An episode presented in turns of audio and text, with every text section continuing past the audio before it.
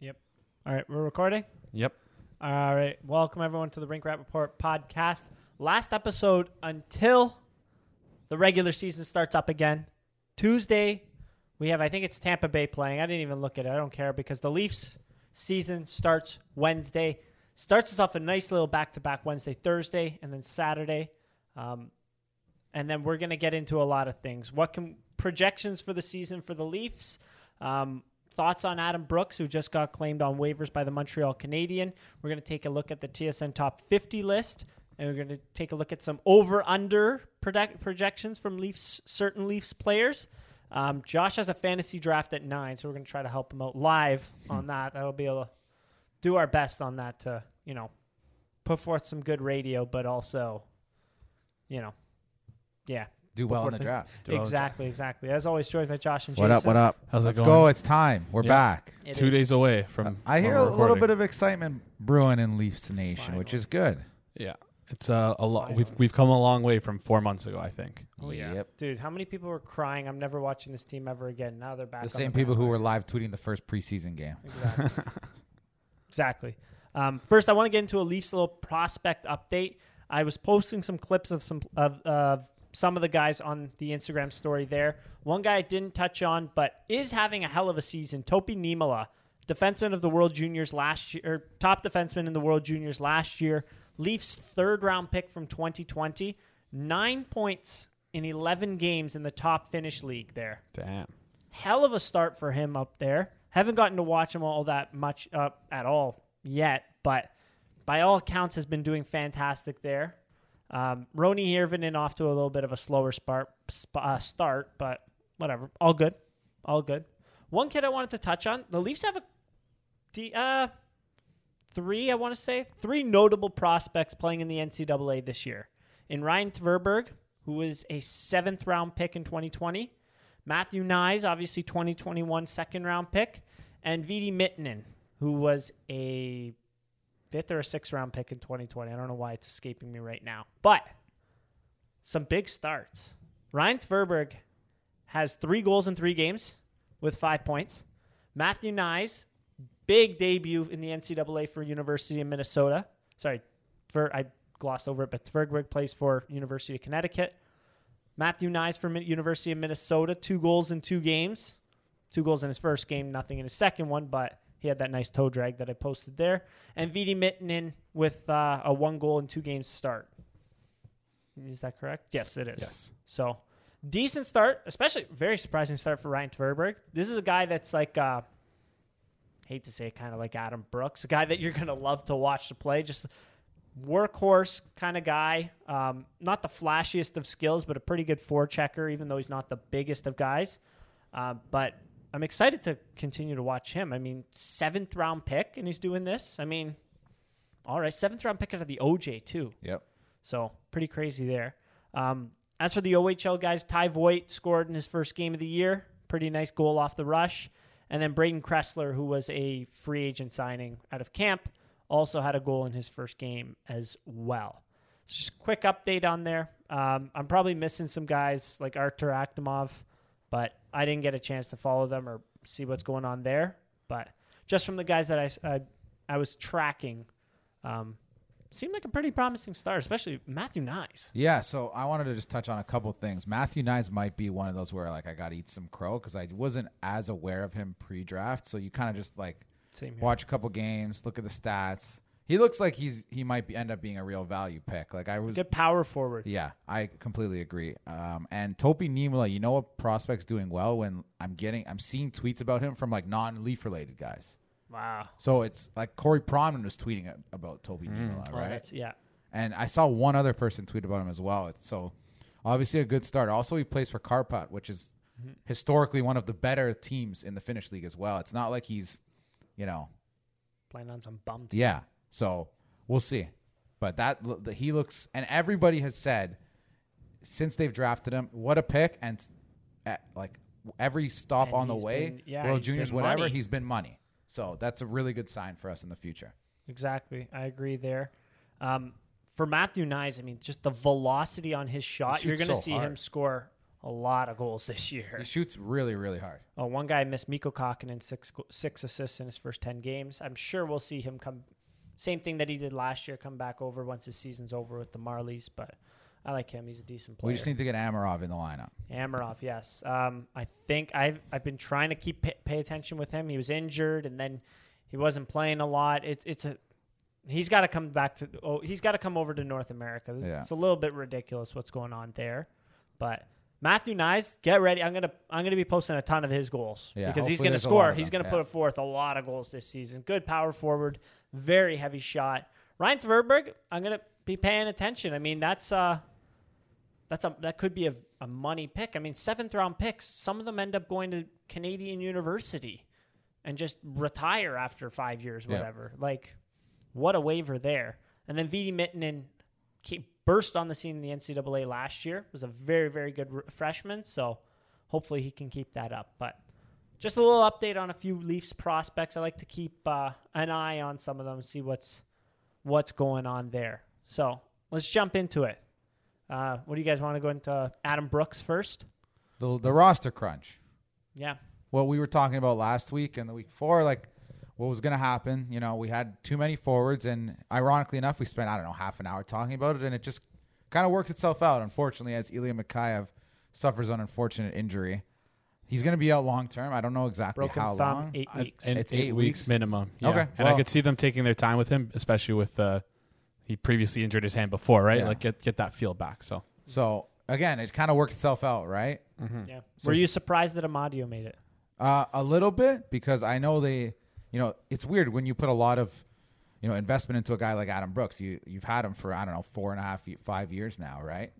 He was a 2016 pick. So after all that, and you kind of you put him on waivers for a guy you just signed. But I was really impressed with Mike Amadio.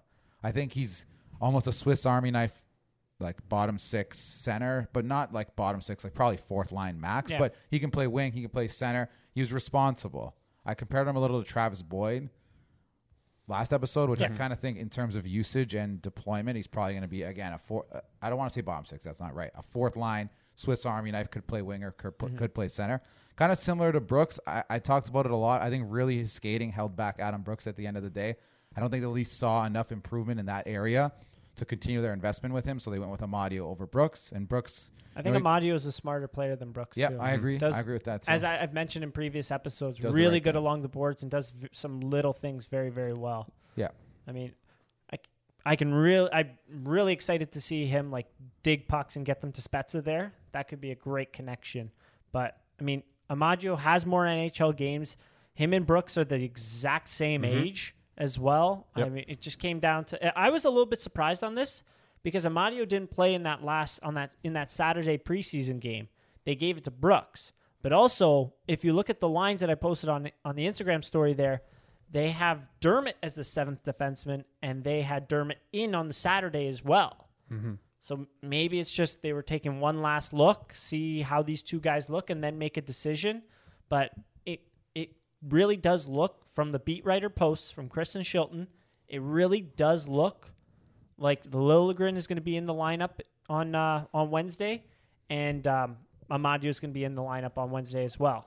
But it's a back to back, so I could definitely see them switching it out as well. for sure. I I would be really excited to see Timothy Liljegren to start the season. I think a lot of us would be really excited. And again, no disrespect to Travis Dermott, but we said this when they signed him too, right? You give him 1.5 for two years. You got guys behind him that are chomping at the bit, and now you're giving 1.5 mil to your seventh defenseman. It's kind of a weird situation now with Travis Dermott. It makes me wonder if he's, you know, if Liljegren really shows out to start the year, is he a guy that's possibly moved? Jason, what do you think? Yeah, I think so. I think so, but I think they need they need to like look at what, what happened just happened to Ilya Mikheyev, right? We never know when injuries could strike. I'm saying hold on to Dermott for a bit, let him play out, and I, I like what they did when they how they gave Dermott and uh, Brooks that like final shot in the last game, like you said. That's what it seems like to me. That what they did is said, hey, if you guys want your spot, take it, and they didn't earn it. So, um, yeah, uh, it's, it's I'm I'm I'm happy with Liljegren as our 6D. We like we said on this podcast a lot. We want we wanted it to happen. I'm just excited to see Sand and Liljegren play together. They played a lot in the Mar with uh, with the Marlies on the top pairing together. Uh, they're just going to be a fun duo to watch, and they're good for sure. Like we only saw them for five minutes towards the end of last season. Barely played a, a, a, at all in the playoffs. Sandin, and um, I'm just happy to see them get a lot. Like they're hopefully going to get more than ten minutes, around ten minutes of ice time. It'll be fun to watch in that first game. Yeah, it's the combination that a lot of people have been clamoring for, and I mean, reasonably so. They're two pretty exciting players. Um, with that being said, I mean, I wonder how it's going to work out in an NHL position. How much are they going to shelter, Shelter, them? yeah. I mean, because these are two. I mean, like Sandy's not the best defensively. He still has his hiccups here and there. Has shown very well offensively. I really have to say that moves the puck extremely well. I love like as I've said, almost every episode, the head fakes, getting the puck up the ice, even though he's not the quickest guy, his passing is very good. So is Liljegren's. Liljegren's very, very good at the stretch pass, but it's going to come down to like who are they going to be matched up against? Is it going to be a tough defensive matchup? Like, I'm curious to see how that's going to work out there. And to to speak on Travis Dermott, like yes, he might not be in the lineup the first game. He might not be, but this is not a bad defenseman. Mm-hmm. He's a good defenseman. Yeah. He he's been very responsible defensively. He's not the he's a decent skater, pretty aggressive in the defensive zone as well. Just hasn't quite developed offensively. Mm-hmm. Like I feel like this is going to be a guy, a target almost for some people to trash on simply because he hasn't developed quite the way that everyone has expected him to. But then again, there are some people crying thinking that he's he should be a second pairing defenseman. Should he be? I don't know, maybe kind of like Probably not. Depending right on the right He team. probably Yeah. hasn't sh- exactly not on a contending team. I don't think. Yeah. I've seen a lot of people trashing Justin Holl.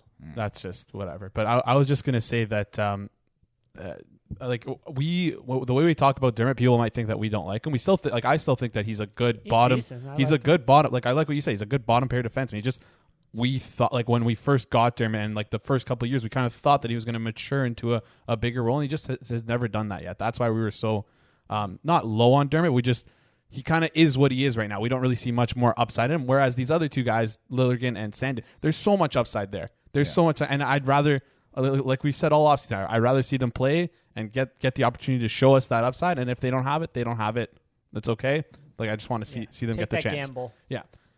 don't have it, they don't have it. That's okay. Like I just want to see Yeah. see them Take get the that chance. gamble. Yeah. So- and Sorry, go ahead. I was just gonna say one more thing. Like for that pairing, I'm really excited to see they, they're playing the Habs the first game. And the Habs, like the, one their biggest strength, in my opinion, is their forward depth. They're they're not the best team up front, but their third and fourth lines are relatively good third and fourth lines. And it makes sense to me that Liljegren and Sandin are going to be playing against other teams' bottom six. So I, it's going to be right out of the gate if they're if Liljegren and Sandin are playing, that's going to be a great test for them. So uh, these are all terrific points. Really flowing here. I just want to get pat on the back. This is really good. The reason I said trade for Dermott is because not necessarily the Leafs would want to get rid of them. I think they probably are happy with him as a, a guy who can fill in at any point. But Travis Dermott might not want to be here anymore if he's the 7th I defenseman do not again. think he wants to be here anymore. So that's why I think it's possible. And then again, when you add in the fact he's making 1.5 million, they're a capped out team. It might just be like Esther get off the pot situation here, if that makes sense. The second thing I wanted to touch on is the sheltered minutes point that Joe brought up, which is a great point. But try to think back: was Dermott Bogosian as a pairing were they playing against the toughest minutes? Really, not really, No, not right? So it's probably going to be similar deployment yeah. those th- those two, Sandin and Liljegren, were for, will for sure be worse in their own zone than Dermott and Bogosian because for Dermott's criticisms, he has been pretty good at you know Mm-hmm. exits, which is one of the things he does well, which is surprising because a lot of people But it's he- funny because the exit is get to the red line and then dump it in. yeah, that's the thing. People thought he'd almost be the opposite, where he'd struggle in his own zone Yeah. and be more of an offensive player, which he really has never shown Yeah. at all after he got out of Erie. But I'm thinking maybe Sandin and Lig- Liljegren are sheltered even further because the split offensive zone to defensive zone draw for Bogosian and Dermott was 50 50. Kind of maybe, you know, you put a little bit more load on Yeah. Cole, Muzzin, Brodie, Rielly. But to Jason's point, I didn't think Montreal's depth was that good. But I mean, Armia, Evans, Gallagher on the third a great line, third line. Perreault, Paling, and Artturi Lehkonen And on Brooks, the fourth don't forget line. Brooks is in there. Maybe. Who Yeah, knows? 'cause If when- may- right- he might take Paling's spot when there. you add Drouin back in the lineup, right? That's a guy they didn't have last year in the Mm-hmm. playoffs. Pushes a couple guys down the lineup. They Yeah. they don't I, they don't have a star. I would say. I Mm-hmm. think Nick Suzuki. Jason says he's almost there. I think I probably agree with him. Mm-hmm. Uh, but I do think I like their depth up front. yeah. That's the one thing they do have. I think is like really strong depth. Everything else, eh? But yeah, Yeah, it's true. And for people complaining about Justin Holl, hey, it's the preseason. Can't get too high on guys, can't get too low. But Montreal fans are really not happy with David Savard. Yeah. Like, and that's their brand But- new sign. But they again, like, don't get too far ahead of yourself in preseason. yeah, you also got to look at like you can't get too high on the highs because it's like okay, you're playing Montreal, half of Montreal. Yeah. Like, I don't know We'll figure it out on Wednesday. Then going forward, you can make real determinations. But exactly. the preseason is, I think, vastly overrated for hockey. yeah, So I mean, it gets you a good idea. You can get the full picture of guys like Nikita Gusev, who Yeah. sucked, who just completely sucked. where what it, what's going to happen? Is he going to go back to the K now? I assume so. guessing. Probably. Nobody wants him in the NHL. Nobody signed him. Like, because nothing. he sucks. so That's- like I don't know. I, I if I was like one of like the a bottom like Ottawa, Detroit, someone like that, I would have signed him. But you why? need to get Then- your younger players. exactly. That's reps. true. problem. That's true. He's in like I that guess. weird zone. Yeah. Yeah. Do you want Gusev taking taking away spots for uh, Yeah, that minutes make- from uh, Lucas Raymond? yeah, I guess. All right. Uh, Anyways. speaking on the preseason, who is one guy that surprised you in the preseason? Uh, from the last time we talked. Yes, I, I think I still think Josh Ho-Sang's performance was was solid. just really good, and I and I really would. Wonder, I think we nailed it though. Also, remember what I said? AHL contract. AHL contract, avoid waivers, possibly NHL. One thing I will say though is, is this too crazy to think if Mikheyev had gotten injured maybe a week before? Do you think it's possible Ho-Sang got an NHL deal and started with the team? over Amadio. Yeah, I don't know.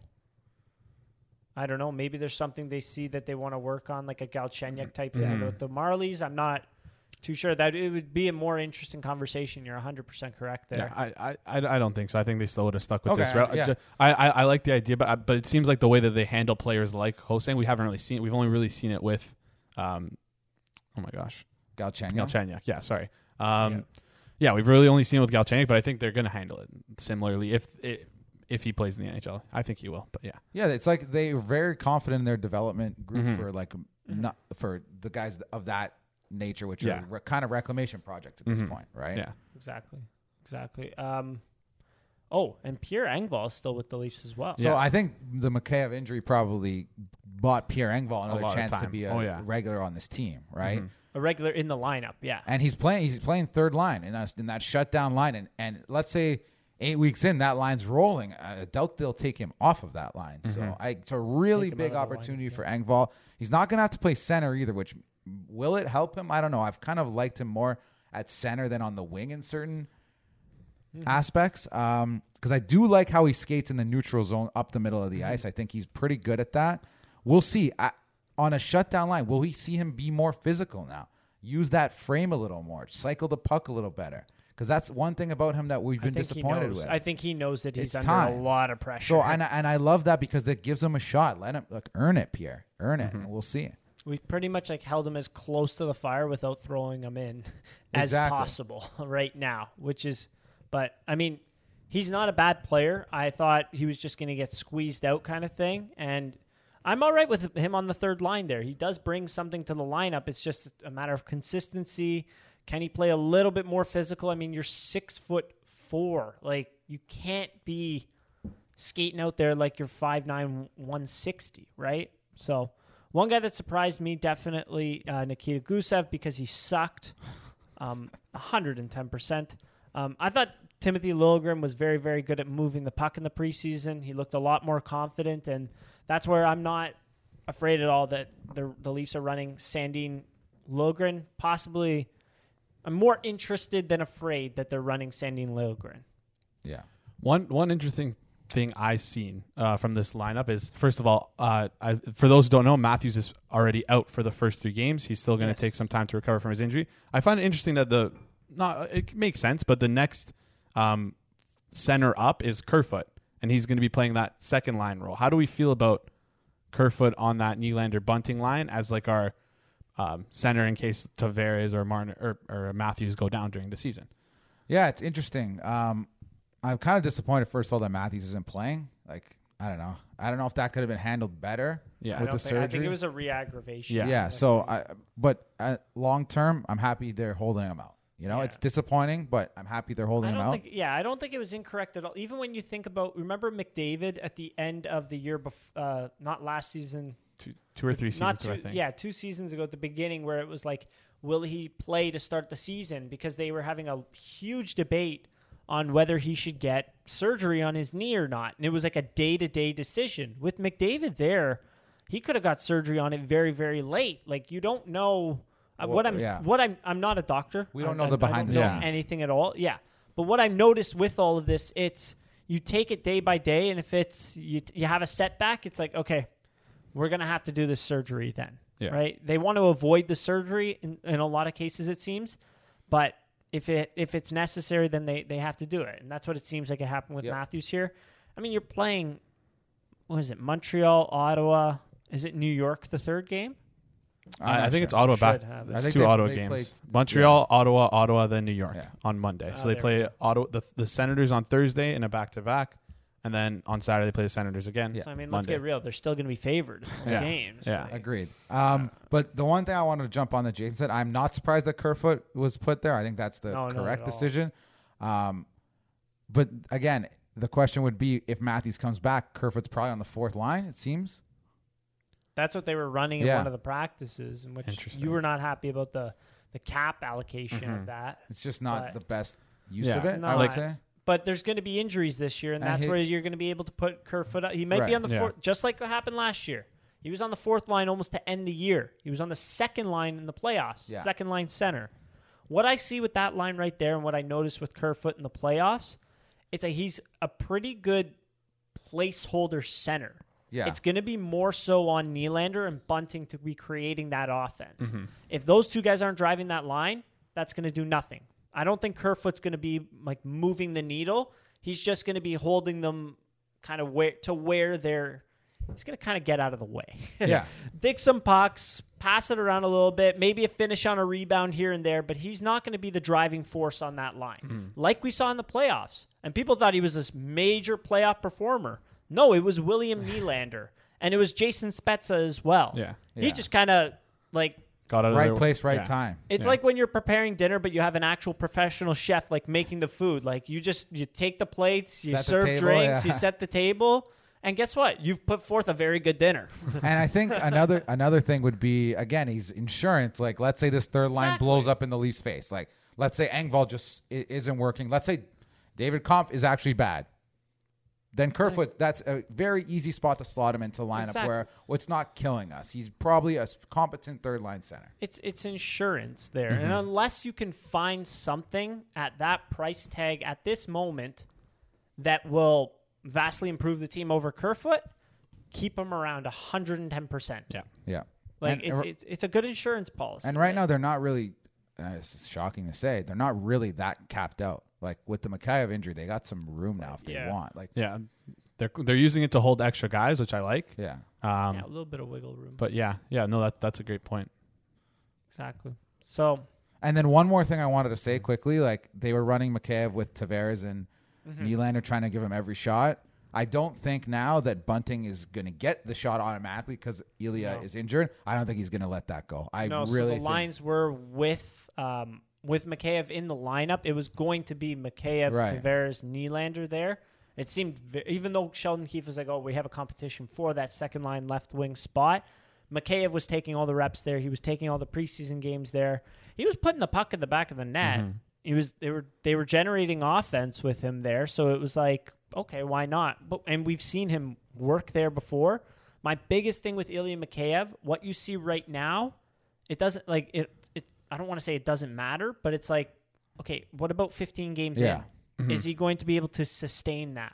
Yeah, which is why I think Michael Bunting is able to, and I don't think he's going to give way to a top six position once he gets it. I, I don't really think don't. so. Yeah, Yeah. that's And- where. Yeah, that's where I thought. That's why I think he's a great rookie of the year bet. Yeah. Like, Yeah. because he was on the fourth line before. I don't know if the lines moved at all. I haven't checked, but like this, I, I just felt like he was going to take that spot from Mikheyev eventually. yeah. And it, obviously, it's unfortunate to happen like what happened to Mikheyev. But in my like when I thought about the Leafs roster, I always had Bunting on that second line, and I like Same here. And and if that means that Mikheyev would go on the third line, like between Engvall and, and Mikheyev on that third line with Kampf and Kase, I think Engvall actually complements them better.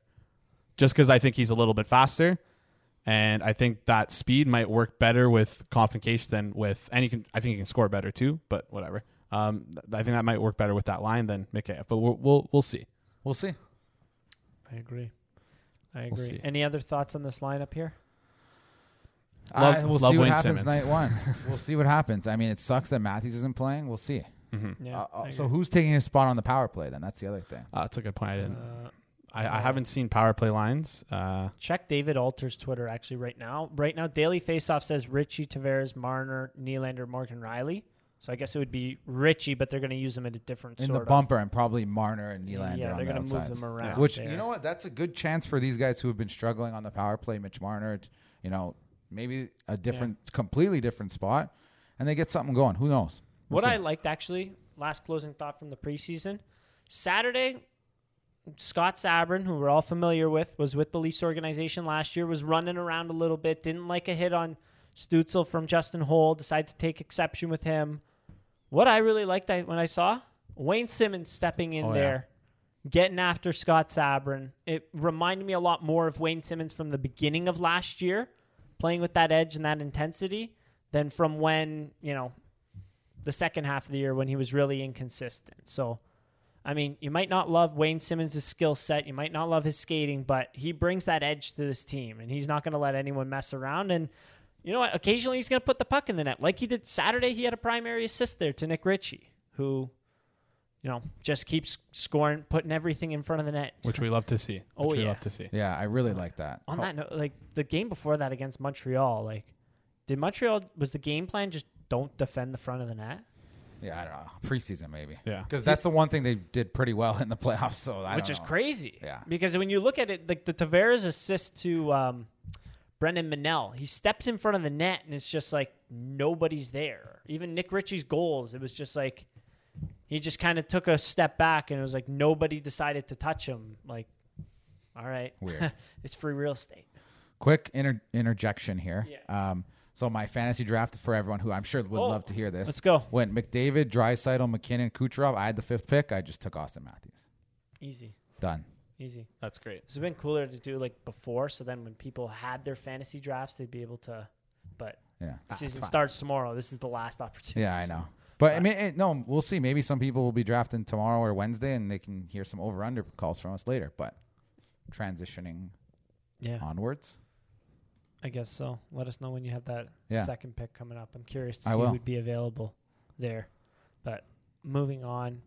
Um, so Adam Brooks, we kind of touched on that already, though, right? Yep. Yep. So midseason adjustments. What do you project the Leafs are going to have to address by the trade deadline? I I hate to say this because like everyone's kind of like, wow, David Kampf might be good. I still think third line center is a massive possible upgrade point for the Leafs. I think, you know, I like Kerfoot again if he has to slide into that spot, but I've been saying we we can do better, right? We can Yeah. do better, and I really think this is the year to. This is not a Foligno splash. Like make the actual splash. Get somebody who's going to be a Yeah. total total difference maker, and that doesn't have to be a, a rental, right? Like I would love to get a guy who has an extra year in the mold of Tampa Bay.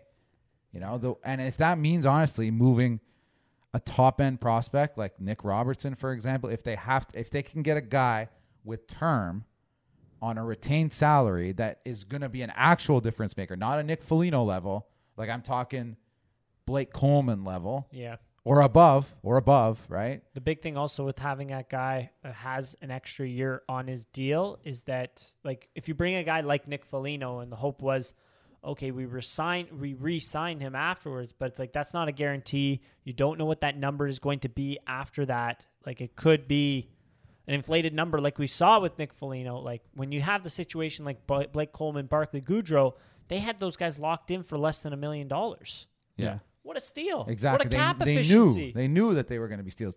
Not, Crazy. Let's possibly sign Foligno, then he wants four million dollars or whatever like that, and then then it doesn't help you at all. It hurts you. So Yeah, that's crazy. Um, I'm thinking possibly defense could be something to look at. Maybe Justin Holl's spot to move him down, depending on how the kids do. But that to me is a really big wait and see. But it's just like a, you know, you can't guarantee that the defense is going to be awesome. You can't guarantee that Logren and Sandin are going to be a terrific pairing. It'll be a wait and see, and that's where it's like, okay, you could add a second pairing defenseman there. Yeah. Maybe a little guy that's in Texas. Who's that? Stanley Cup Finals experience. John Klingberg. Uh, oh yeah, for yeah. sure. I, I I really I don't know if it'll depend on how Dallas is. I think Dallas is going to be a big bounce back team this Yeah. year. Sorry, I had to yawn. I'm still trying to get it out. It's not working. But um, goaltending is still kind of a question there, in my opinion. Khudobin and uh, Khudobin's a very, very good goalie when you have to play him 30 to 35 games a year. But as a starting goalie, plus um, their backup being Braden Holtby, who's not coming off the greatest five years in a row. Ben Bishop, I have not, I have no idea what's going on there. I don't, I don't even know if he's playing yet which he's been off for a full year. So how good is he going to be there? Some question mark, but yeah, they do have a solid team. They got ravaged by injuries and such last year, so Yeah. it wouldn't surprise me to see them in the playoffs. But I could see them also being on the other end of it. Is Jake Oettinger not playing for them at all? No, No, he's he's, in the starting in the waivers. minors. We Oh, wait, it last episode. he's on. Wait, what did you No, say? sorry, he's he's He in was- the minors. Yeah, oh, okay. Sorry. he sorry, didn't yes. know what waiver exempt was. Right, That's Oh, what I okay. Yes, yes, yes. Sorry. Yes, yes, yes. Yeah. I remember that now. Yeah. Yeah, But yeah, I like that. I, I like the the idea of grabbing another defenseman, Mhm. even if it's not a Holl level. Like I talked about last time, you know, as you said, if the kids don't work maybe out, yeah, as you Maybe said, it's, Troy Stecher yeah. or something like that. yeah, And then that's where like you might have to move Holl out because it's like Holl's a decent defenseman. Let's get like he's Yeah. a pretty good defenseman, right? And he's got a year, another year at two million dollars. Maybe a team like who's not going to be great this year, but is more so looking to push for playoffs next year, such as maybe something like Detroit or Ottawa, um, maybe Columbus. They could take on someone like that. Um, I don't know who we would take from any of those teams, but just a thought in my head kind of thing. But yeah, already looking towards trade deadline. We but it, but it's worth season. thinking about, right? Of course, Yeah. yeah. So It'll be interesting. Yeah, I, I think you guys highlighted the two major points of like a second line slash third line right, second slash third right D, who's like experienced, like good, like is be- is better, is more than just a bottom six, like a, a five six pairing. More than just a, like a bus rider yeah, kind of thing. exactly. Yeah, He's just there that Yeah. actually like more. comes in and makes Mhm. an impact, Mhm. sort of thing. Yeah, Right. Like, like if we're gonna like use like former Leafs players as an example, like someone better than Zach Bogosian. Like we like ba- Zach Exactly. Bogosian would be like I would want something more than him. But Yeah, yeah, like Bogosian is fine. Mhm. I like but a little bit more. exactly. That's where yeah. last season I really felt like like Bogosian was did what he needed to do here. He was solid. Yeah. But I would have liked to have seen them start great. This is a great radio. Sounds awesome. I would have liked to have seen them start with Timothy Liljegren in that spot and then address that position later. Because let's get real. Like doesn't matter who the third pairing right D was going to be. They're going to make the playoffs Yeah. and then address that at the deadline and go out and get someone like Zach Bogosian for what's going to cost like a fourth, fifth round pick. Mhm. But Yeah. you know, we did what we did. It guaranteed having him on the team, and uh, it ended the way it ended. The, I, the only major move I see us making is a third line left winger. I don't see us making it. I, I, I don't know. That's, that's my, my guess. And the on- only part of the reason why I say that is because we don't have that much capital. Or even just a, a left winger yeah, that- a, that a could left be- winger that can that play could anywhere. play on the second yeah. line as well, Yeah, or even the first line. There's no guarantees Nick Ritchie works out. that's true. I still think you're underrating how easy it would be for them to clear some cap at the deadline. I'm, I'm not saying that they. I'm like I, I could see them upgrading on what Kerfoot is like as like the left winger who could also play center. Maybe he gets paid four and a half million instead of three and a half. Shedding Engvall and uh, Kerfoot or Mikheyev and Kerfoot, you you can get to that right. So Exactly. Yeah. Okay. I'm thinking this year when I watch Leafs games, I'm just gonna go full Urban Meyer, but like not in a whoa, dude. not in a horny way. Like in a, in a way like when if something be- Oh, negative okay. happens towards the Leafs, I'm just gonna like fall down and die. just like oh, wow. parting. Wo- Sorry, TV's on. Jon Gruden just got fired. That's a little bit uh, Holy cow. crazy, but moving Wow. on, we want to get into the um, TSN top 50 list. let's get into it. Let's it. do it. Let's get into it. So can I, I? I just Go ahead. my second round pick in my fantasy draft Yeah. that I just made is the guy I think is the number one snub on the top 50 list for ES, for TSN. Mark Stone. No, Alex DeBrincat. Oh. I'm really surprised. I'm going to get started right away. I'm really surprised DeBrincat didn't make this list. When I'm looking at some of the guys at the end of the list, I think he's being a little disrespected, honestly. Nikolai Ehlers. I think he's better than. I don't even think. Uh, what about Seth Jones? Like, how Jake- is Seth Jones on there? I like Jake Guentzel. I think he's also super underrated, but I think DeBrincat's better than him. I think DeBrincat's also better than Gabriel Landeskog personally. Wow. So that's the first guy I'm stamping my flag on. When I look at a guy like Kyle Connor, ranked 34, who I really like, really, is he that much better than Alex DeBrincat? no, I think they're They're the similar anything, player. yeah. On, they're Yeah, like they're very I, similar. I give the edge to DeBrincat though. the You're thing right. about this list overall, because we're not going to say the whole list is 50 guys, we're not going to go through it. It seems to have a bias towards a lot of the Canadian teams. yes, yeah, I would say so. But that's my first flag plant I wanted to make at the start. okay. What do you think about that?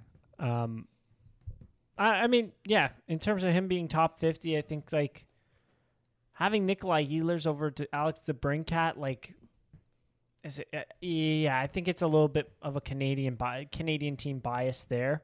Um, I was interested to see Anze Kopitar. Like, I didn't pay attention to some of these that that much to some of these teams that especially didn't make the playoffs and were out in the West. There, like, how how good was Anze Kopitar this year? I actually he was he was good. He was pretty He good. was but pretty I- good I- last year. yeah. I don't know if he's still a top, Top 50, 50? player. That might be a reputation thing, right? yeah.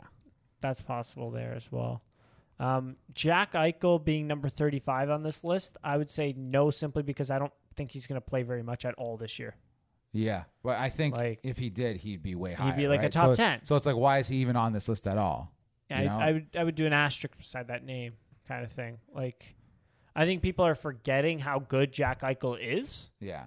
simply because he didn't play, Play. much at all last Yeah. year and he's been wasted in Buffalo. But there was a time there was a heavy debate between him and Matthews in terms of t- like who's the better player, right? Absolutely. And I think that should still hold true. It's just Jack Eichel's getting blackballed by the. It's crazy that he still Buffalo hasn't been Sabres. traded, honestly. That's just, it's Yeah. crazy. That's yeah. uh, that's sad. If you got to feel bad for him, 'cause I it's- feel terrible for him. he just wants to get like a Yeah. surgery. That's great, and he's not allowed to. It's sad. Oh well. It's crazy. I don't know anything about that, but crazy that that's that much of a dispute between Mhm. the two. Um, one thing I wanted to point out here Adam Fox just won the Norris. Okay? Norris Trophy winner. Yeah. Best defenseman in the NHL. USA named their, their three players that are a lock to make the team. He was not one of them. Nope. He's on this list at number 23. Did this like I'm from this list I see a lot of like recency bias and yet number 23 is the Norris Trophy winner. Like Victor Hedman is is is at number 7, 16 spots ahead of him. But Adam Fox won the Norris. Like that's just crazy. Like I understand Victor Hedman did probably was playing with some injuries last year. Like between the two of them, I would probably pick Victor Hedman right right now. But a 16 point gap between the two when Al- Adam Fox just had the better season. I don't know. like Well, what about Cale Makar and him? Why is Cale Makar It, they're on. Yeah, I- 11 spots higher than Adam that Fox? as well. Him at number 12. That's crazy. Like I, I think for both those Adam Fox, or sorry, for Cale Makar and um, Victor Hedman, it's just the exposure that they get because they play on such like the like, the best teams in the NHL. Colorado and Tampa are like top three teams in the NHL. I think New these. York's not a big enough market for I? I guess not because that's the only reason I see why he would get disrespected. Because if you look at like they they like what pl- the people who write this article value in defensemen is like kind of different from what we value. We like to look at like I don't want to look pay too much. Uh, get get too much into that, but we t- like to look at models. We like to look at a bunch of different things other than just our eye. But Adam Fox also had a ton of points. Exactly. That's what I was, that's what I was getting to. Is Adam Fox had the points. Adam Fox had, had like passed the eye test. He was he had great plus minus numbers. Great Power play. great power play numbers. Great all around. It's just I think it's just maybe it's market. I don't I don't even know. But I don't. he's know. in the biggest market, right? So it's Yeah. like, is the most valuable team in the NHL. yeah. Like like here, doesn't get any bigger than that. a jumping off point I want to continue with that is like again, I think Mark Scheifele's a good offensive player. We in our Olympic preview, we had him as an extra forward on the team. Yeah. And he so that would be the 13th best Canadian forward, but he's the 20th best player in the NHL. He's ahead of Mark Stone. Who would no offense, who would take Mark Scheifele over Mark Stone? Like unless you have power play deficiencies, like nah. The, after him, Stone, Sebastian Aho. that's weird. After Sebastian Aho, Adam Fox. Those three players are The thing is all with, like- better than Mark Scheifele. Yeah, when you don't look at when you're not watching a player every single night and you don't look at the analytics with regards to their defensive game, even their offensive game and being able to split it between five on five and power play and how good the power play was, like you kind of just like things stick in your head. I feel like, and the whole idea that Mark Scheifele watches ten thousand hockey games a day, I feel like sticks in with these older writers, and they think that he's this defensive guru kind of thing. But in reality, he's the opposite. Yeah, he's terrible Like- defensively. I think it's starting to swing now. He's like outwardly poor defensively, even when you just watch with your eyes. Like, Yeah. so I don't know. His last back check was just Jake Evans and and knocking just him into knocked tomorrow. Yeah. like I, I just, I I, think know. he's a good player. I think he deserves to be on the list. I would have him closer to where John Tavares is personally. John Yeah. Tavares is 40th on the list. yeah, I still think John Tavares might be an overall better player than Mark Scheifele. I think Yeah. Scheifele's way better as a in terms of pure score, speed, skill right now. But John Tavares is an overall player. yeah, They're More- probably way more complete similar. game. Yeah, yeah, yeah. yeah. John Tavares. Is a I have. I have more if you guys. Yeah, I've got I- another one. Go Joe, get in there. Roman Josi at 31. Weird. This is one of the best defensemen in the league. I feel like this is just a recency bias, like thinking, oh, they, I, and I, I heard some of the reasons why they didn't put Saros on this list as well. Oh, he's in Nashville. It's not that good of a team. They're not going to be that good next year. It's like, okay, but like, is Roman Josi just going to fall off a cliff then with the Nashville I don't Predators? think Nashville's going to be as as terrible. Like they'll probably still be a middle pack team, right? Yeah, like they're not going to. Bo- I don't think they're going to bottom out. Do you think they're going to bottom out? no. I I wonder if they do the same thing they've done for the past two years, Which is just- they bottom out the beginning of the year and then, yeah, straight up from there. They've done that two years in a row. It's been kind of weird, but I don't know. What if Ryan Johansen and Matt Duchene finally figure it out, kind of thing? I mean, COVID does funny things to people, right? yeah. So I don't know. I felt that was really like. When did he win a Norris? Was it two years ago? Two years ago. And he dropped twenty spots, even though he he had a decent year. He had a pretty good year. I think that's just like again not watching him play. Like last year, he was top ten because he won the Norris, and now he didn't win the Norris. Had a pretty similar season actually, Yeah.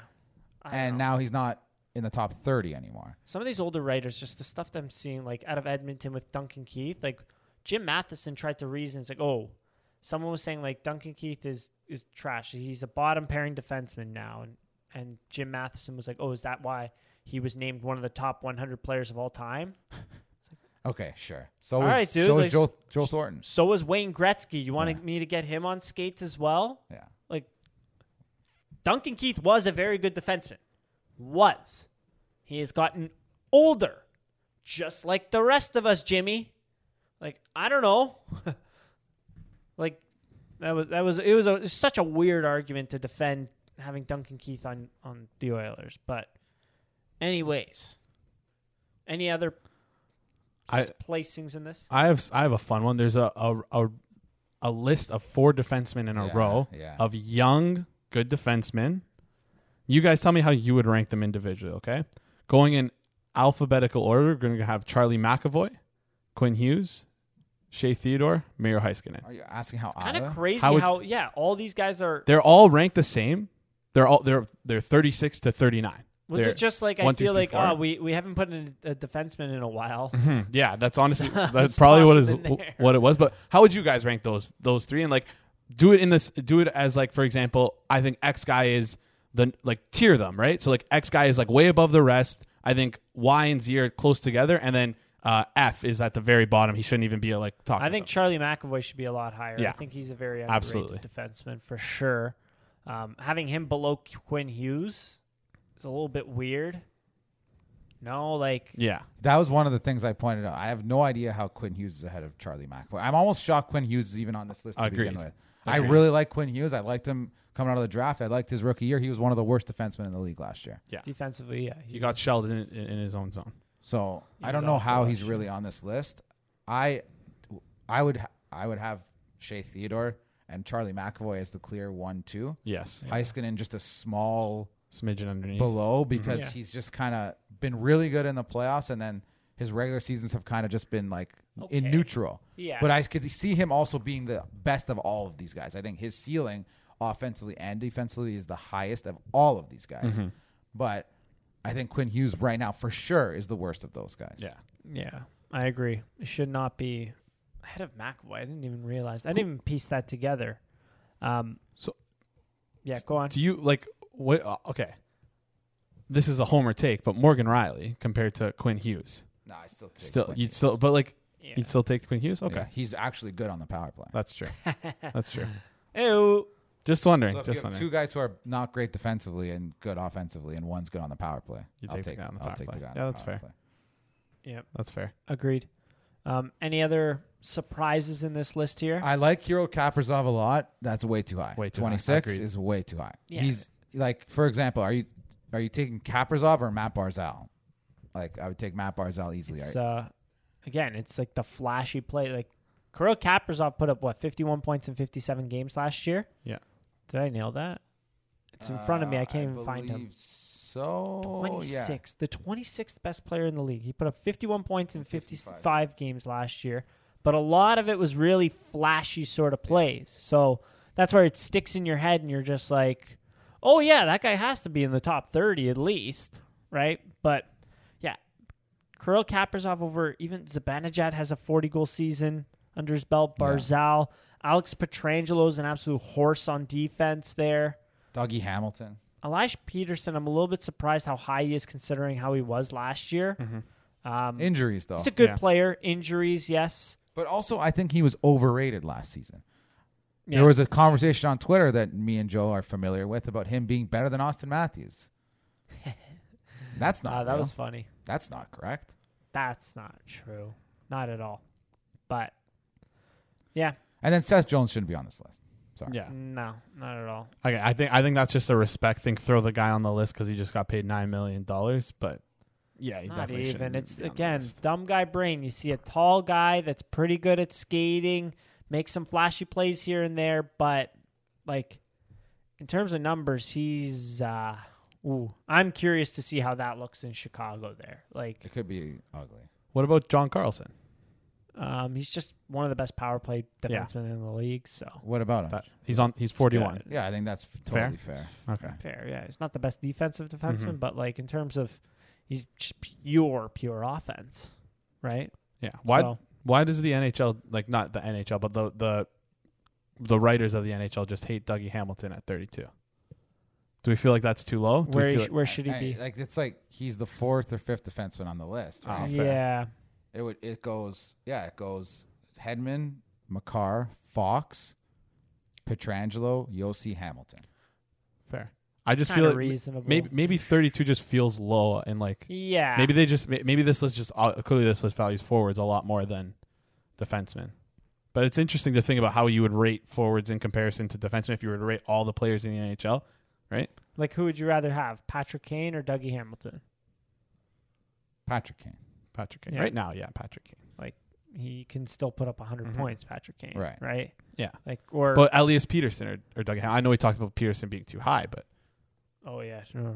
Yeah, that Hamilton. is uh, Yeah. when you put it that way, That's a way. good one. what It's what a- about what about Mika Zab- Zibanejad or Matt Barzal versus Dougie Hamilton? I'd rather have Matt Barzal probably. Interesting. I still think a forward makes more impact than a D That's in true. the NHL. Just it has to be the Yeah. correct forward. It can't be Kirill Kaprizov I or feel like also they Ellis doxed Pettersson. Barzal because his point total is not going to be that that high this year. But like, Mhm. why, if he's still a fantastic player, like why would you dox him just based on like how the overall points is going to be?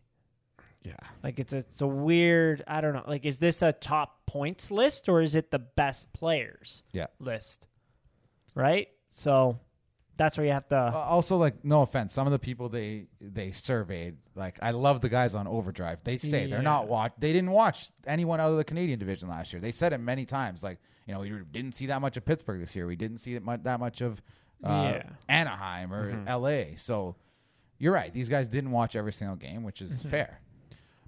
And my- if you're not big into analytics, then and you haven't watched them, like, what are you What are you basing going your off of? Yeah. It's just off of That's reputation where I at thought, that like, point. yeah, the Norris and the Selke were such fraud trophies this year. Even though a very good defensive player won it in in uh, Barkov, or yeah, it was Barkov and, and Adam Fox. I'm surprised the the correct players won it. Mhm. However, some of these writers, it's like you haven't watched eighty percent of the league. Like, what are you basing some of these votes on? Like, Yeah.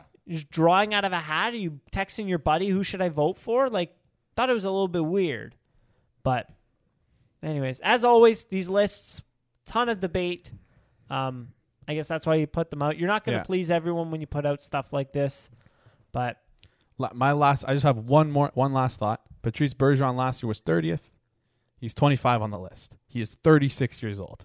How does he do it? Yeah, he's a beast. How does he do it? He's a monster. He's a monster. Good for him. Yeah, like somehow gets better with age in Yeah. the thirties. He ages like a fine wine. him and beautiful. Patri- uh, him and Marchand. Got a question. What's uh, what's in the water in. Boston? Hmm. Hmm. Maybe, Investigate Boston. maybe they're chilling with uh, Manny Ramirez. Was it Ramirez? Well, Ramirez did a ton of drugs. Yes, Peyton Manning. They're on that Peyton Manning diet, Yeah. maybe. Um, or sorry, Pey- alleged Peyton Manning's wife's diet. My Yes, apologies. Correct. I should correct myself there. Um, all right. I think anything. Any other closing thoughts on the TSN top fifty list? I think that's all. That was my last thought. Yep. That was all I had. It's always a good talking point. Yeah. Carey Price at 43, but I, I don't want to talk about that. Hopefully, Carey Price gets better. Yeah, all the best. To All the best to him. That's uh, it's sad, but great to see a guy, you know, reaching out and using the support system that uh, the NHL has in place. So, um, moving on. Um, do we want to get into some over unders or? Yeah, Let's do it. let's do it. I have them written down here. Let's. uh I'll get into an unconventional one. So these are based on Dom Luszczyszyn from the Athletic, right? His projections that he has here. So my first one that I'm going to go with, off the beaten path, not one of the big four. Travis Dermott, games played, 77 this year. Interesting. Uh, I would say under. Under. I, I, I also don't know if uh, like he'll even come close to that. To be honest. Yeah, and I feel like that's what this was also done before we knew Yeah, that I Liljegren was. that's- So Yeah. I'm gonna go way under. Way not under? close. I'd smash that. It, I think a better line is probably 55. 50. Yeah. 50. Yeah. Okay, all right. Yeah. Um, second one off the bat, Mikheyev goals slash shooting percentage, um, and that is at really should have done this a lot better. 11. 11 goals 11 goals. over an 82. I think from what we thought he was gonna play, he would have got gone over that. Now with the injury and the lineup questions, I'm gonna say under. I'm gonna. Yeah, uh, that's the right answer. Under. Yeah. Oh, thank you. You thought he was going to really make itself up in the beginning of the season, kind of Mhm. thing. I think he would have had enough opportunity and played with the right players where he could have scored Yeah. 12 to 15 goals Mhm. this it's a year. 7.4% shooting percentage. But so now you're saying under? I'm gonna say under now. With, with the missing games and possibly the missed opportunity for him now, I'm gonna say under. Yeah. Okay. Um, will Justin Holl be in the top four by the end of the year? Yes. Minutes Yes. wise, yes. Yes. If we're talking about pure I, I really don't think they see that as, a, as yeah. a spot that they're trying that hard to. replace. Yeah. Okay. So let's get into more of the fun players now. Hey. Auston Matthews, 54 goals. Over. Ooh. Uh, I'm gonna say under. I think you Over even- under 50.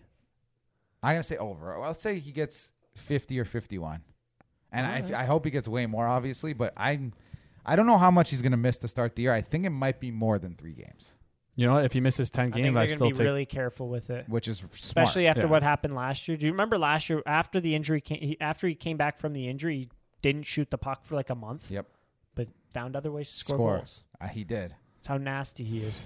Um, Mitch Marner over under 94 points. Way over. I think he cracks 100. over. I'm gonna say under because I think he's gonna play a little less this year. Over under 88 Really? points. Over. I'm gonna say high 80s, low 90s. I'm saying he cracks 100. And a So full over, 80, if he over doesn't 88 under 94? Yeah, it's a good middle. Yeah, I say 92. I like that one as well. I think if he doesn't get hurt, if he plays a full 82 games, he's going to get 100 points. Over. a hu- Wow. Okay. He will get 100 points eventually in a season. All right. Just has to Guaranteed. play a full one. That's when, it. Yeah. Whenever they play a full season, like pretty much, I think that's almost guaranteed that he'll do that. Like I think every every year he, he has a chance to win the uh, the scoring title. Like i i okay, McDavid wins it every year. If McDavid gets hurt, like Marner is one of the the few that has a chance to actually get it Okay. Yeah, it makes for sense. points. Uh, William Nylander. Over under 62 points. I think all of us will say over. Probably. like, is that crazy to Over. say? No, not at all. But I also think like that that's still high because he's. I don't know how much he's going to play, but the pla- fact that he's now playing first power play, which will probably mean more power play minutes I for think him, he's going to stick there all year. That's it. That's is, it. Is why I think he'll get Mhm. over. That's it right there. Yeah, Yeah. high 60s, low 70s. I think that would be a really successful. Year Every for him. single year, it's like he shows flashes of being able to put up high, like 80s point per game kind of numbers. When you look at the last eight games or seven games of the regular season, he had a goal a game.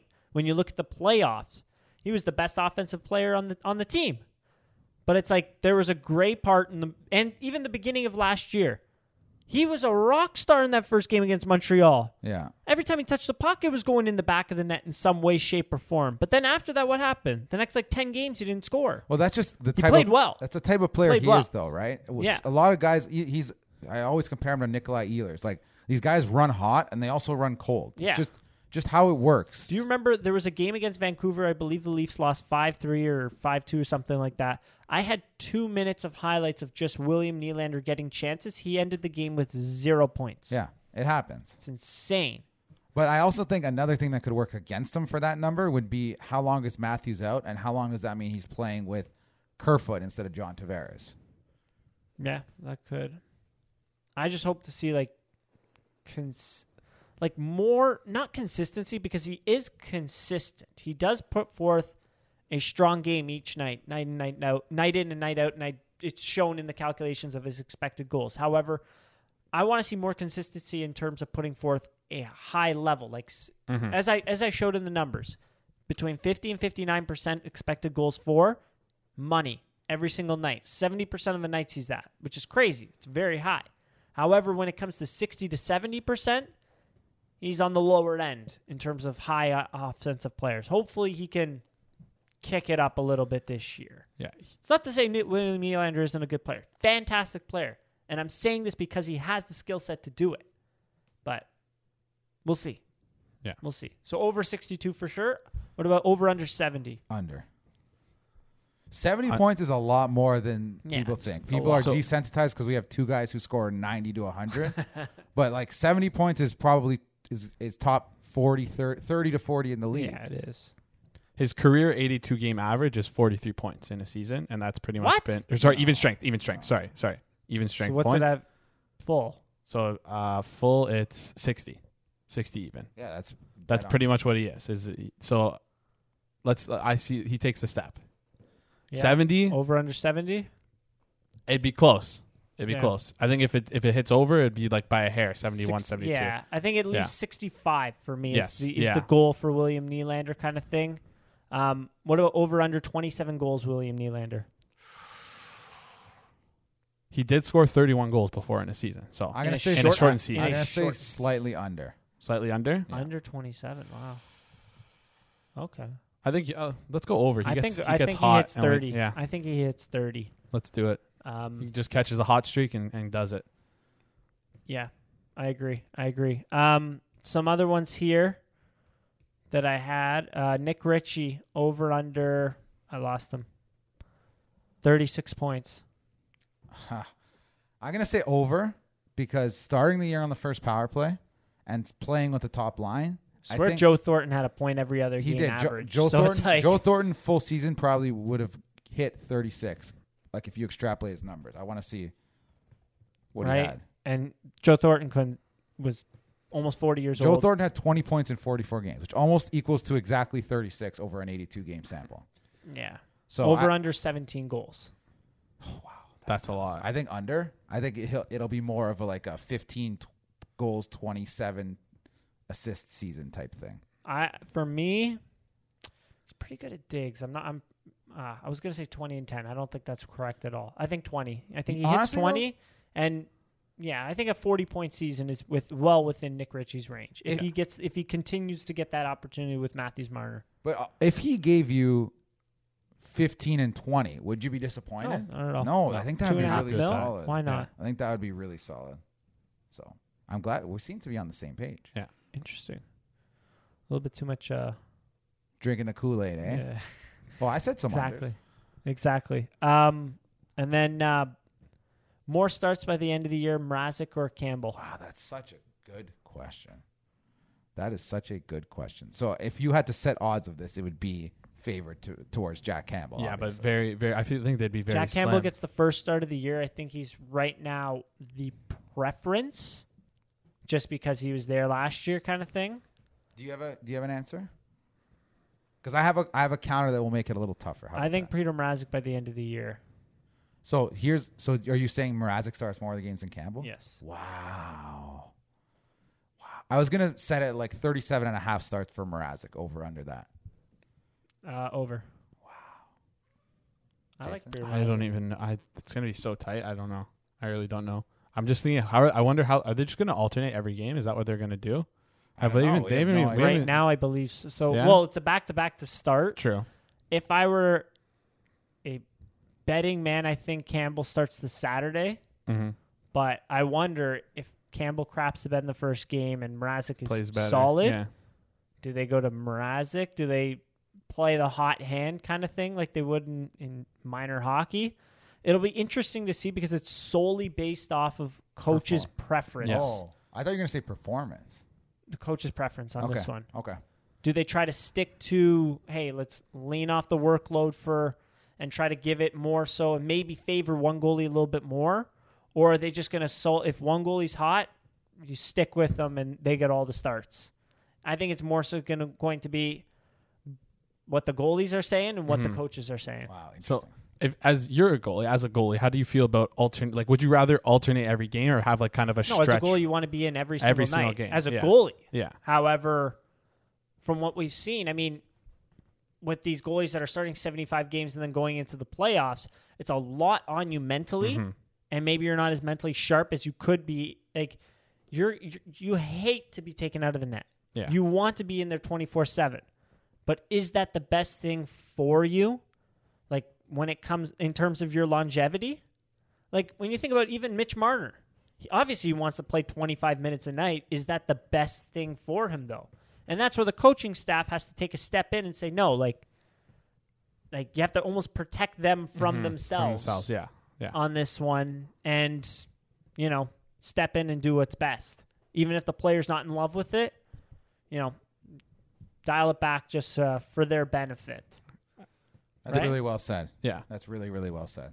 This is kind of like a I blacked tangent. out. I don't even know what we're talking No, about right uh, now. we're we're talking about goalies and starting. I, I like talking about the goalie situation in general because we haven't touched on it that much. yeah. and because the Leafs have not had a situation like this, A long time. And ever. Reimer. Yeah. Reimer Bernier is the last time. Yeah. But like Reimer, we Bernier, do And we, that did not work out Yeah. well, honestly. we don't want to bring up that those. that was kind of weird. Um, but what I was thinking of is like, is it like as a, from a goalie perspective, would you rather play back to, like, would you rather go alternate one game, or would you rather kind of do like stretches where like, okay, you get the first three, you get the next three, you get the net, you know what I mean? Like, where whether it be three games, five games, like four, ga- like, how what, what do you think? Like, what would what do you think is better I'm for sorry, goalies? off topic. They're talking about Jon Gruden, and they have Booger McFarland going absolutely not Uh, Booger McFarland hates Jon Gruden, so I'd, I would have loved to hear what We'll he's it. carving into him We'll there. rewind it. But utterly shocking a football coach using racist and misogynistic language. yeah, not. what was the question again? Sorry, Um, I just wanted to get it was that more out of a there philo- philosophical. I like the philosophical Yeah. nature of that. just like would you like as from a goalie's perspective would you rather play because like the, the idea behind goalies is that you get hot you kind of get in your group right would you rather play like three four games in a row and then give the next three four games to the, the other guy or would would you rather just go alternate like one two no, one, as a goalie, you want to be in there 75 games a year. no but okay but it that, would be that's more not a- so the coaches to Mhm. have to step in and be like, like you have three, four games in a row. Like the goalie's hot, you start him for those three, four in a games in a row. But then it's not you give him the reins and let him run. yeah You have to kind of step in once you know the performances aren't as sharp and they aren't Mhm. as hot as they were before, and start to give it to the other guy yeah but and then see and then if the other guy responds then maybe he goes on a little run and he like but then the thing also becomes from like just like the idea is a running yeah. right here like does that mess up your groove Yeah. and then like like peter mrazek and like Shaq campbell have been for the past year kind of been starting every other game or starting multiple games in a row like does that sitting three four games in a row mess up your groove and then you can't Maybe. rebound as well Mhm. as you would have hoped to like just yeah it's it's honestly it's very philosophical and Mm-hmm. there's no perfect answer to it like yeah i don't know like thinking back to it like do the maybe the rangers get better results out of hank if they didn't start him 70 games out of the year who knows like i, I it's it, there's no hard answer to it there's just thoughts that we can kind of Mm-hmm. Yeah. put out there to try to explain why they would pick one or the over yeah. other so okay right La, la, okay, so first 20 games of the season, you're you're you're the goalie, okay? And you're you're splitting it with me and the coach gives us gives you the option, you get final say. You either get split every game, one, two, one, two, or you get to do the four, three, Nah, I three do game- one, two, one, one, two. two, one, two. Okay. 100%. Interesting. Because I think if you did three games a piece, like after, if you have a good three games, the, the other guy has a bad one. Like the guy Think who had about the, the good anxiety three games run, behind will that. run with Mhm. it. Like, yeah, true. Think about the anxiety behind that as well. Mhm. Like three games, three games. It's like, oh man, if I don't have a good one here, I'm I'm. I'm not going to see the net until next month. Yeah. Yeah. Like, you know, that's where you might have to force the every other game to start Mm-hmm. and then kind of let it run its course. Yeah. But definitely, you can't be giving the heavy, heavy workload to one of the goalies. Interesting. Okay. To which we thought Michael Hutchinson was going to get claimed last episode, and he didn't. Didn't. Interesting. well, Always nice to have him around. you take that. You take, take those. that. I don't think a lot of people are saying that about Michael Hutchinson. So good. He's one of the better third goalies in the league, and I think a lot of Leafs Nation realized that. But it's he's one of the better third goalies Yeah. in the league. I'm not comfortable with him being the backup to start No. the year like it was a couple years ago. However, third goalie, let's go. We love it. But now they got a logjam with the Marlies, so we'll see see how that happens. plays out there. But any other thoughts that we need to cover here? Let's Uh, get going. I'm excited for the start of the season. Oh, I am too. Yeah. Can't wait. A little fresh blood in the lineup. I, I, I really can't wait to see what Ritchie and Bunting do. Can I Ritchie Bunting, Ka, Ka, Kampf, and Kase. can I give you one go. one more over under? Yeah. Zach Hyman, 59 and a half points. Uh, under, I'd say 55. I'm gonna go with the over just because I feel like he's probably. I think he's going to end up in the 50s. he's he's gonna get the Barrie points where it's just the secondary assist to make to to one of Draisaitl and McDavid, and they just skate the whole ice and score. Yeah. I mean, I can see that. I mean, Tyson Barrie led the league in assi- in points la- in Mhm. defenseman points last year, Yeah. did he not? Yeah, Yep. So I could see that, but I'm still saying in the 50s. yeah. No, I think that's yeah, that makes sense. 50, 60 is Right. around the, the range, though. Yeah, It's going to suck to not have him in the lineup. But I'm happy with what we did to replace him. yeah. I'm happy with, with what they did in the offseason. Started off feeling not so great. Shout out Zach Hyman. Secured the bag. Ended up feeling great about the team. We feel great about the team now. Exactly. Exactly. It's gonna be Alright. a fun night Wednesday. Any other l- closing thoughts before we shut her down? No, I'm excited. Let's get it going. Let's get it going. Andre Alright. Kase over 40 points. Ooh. Um, no, I say under 35 ish. Yeah, under. 37. Worth a shot. All right. All right. Thank you, everyone, for listening. Go Leafs, go.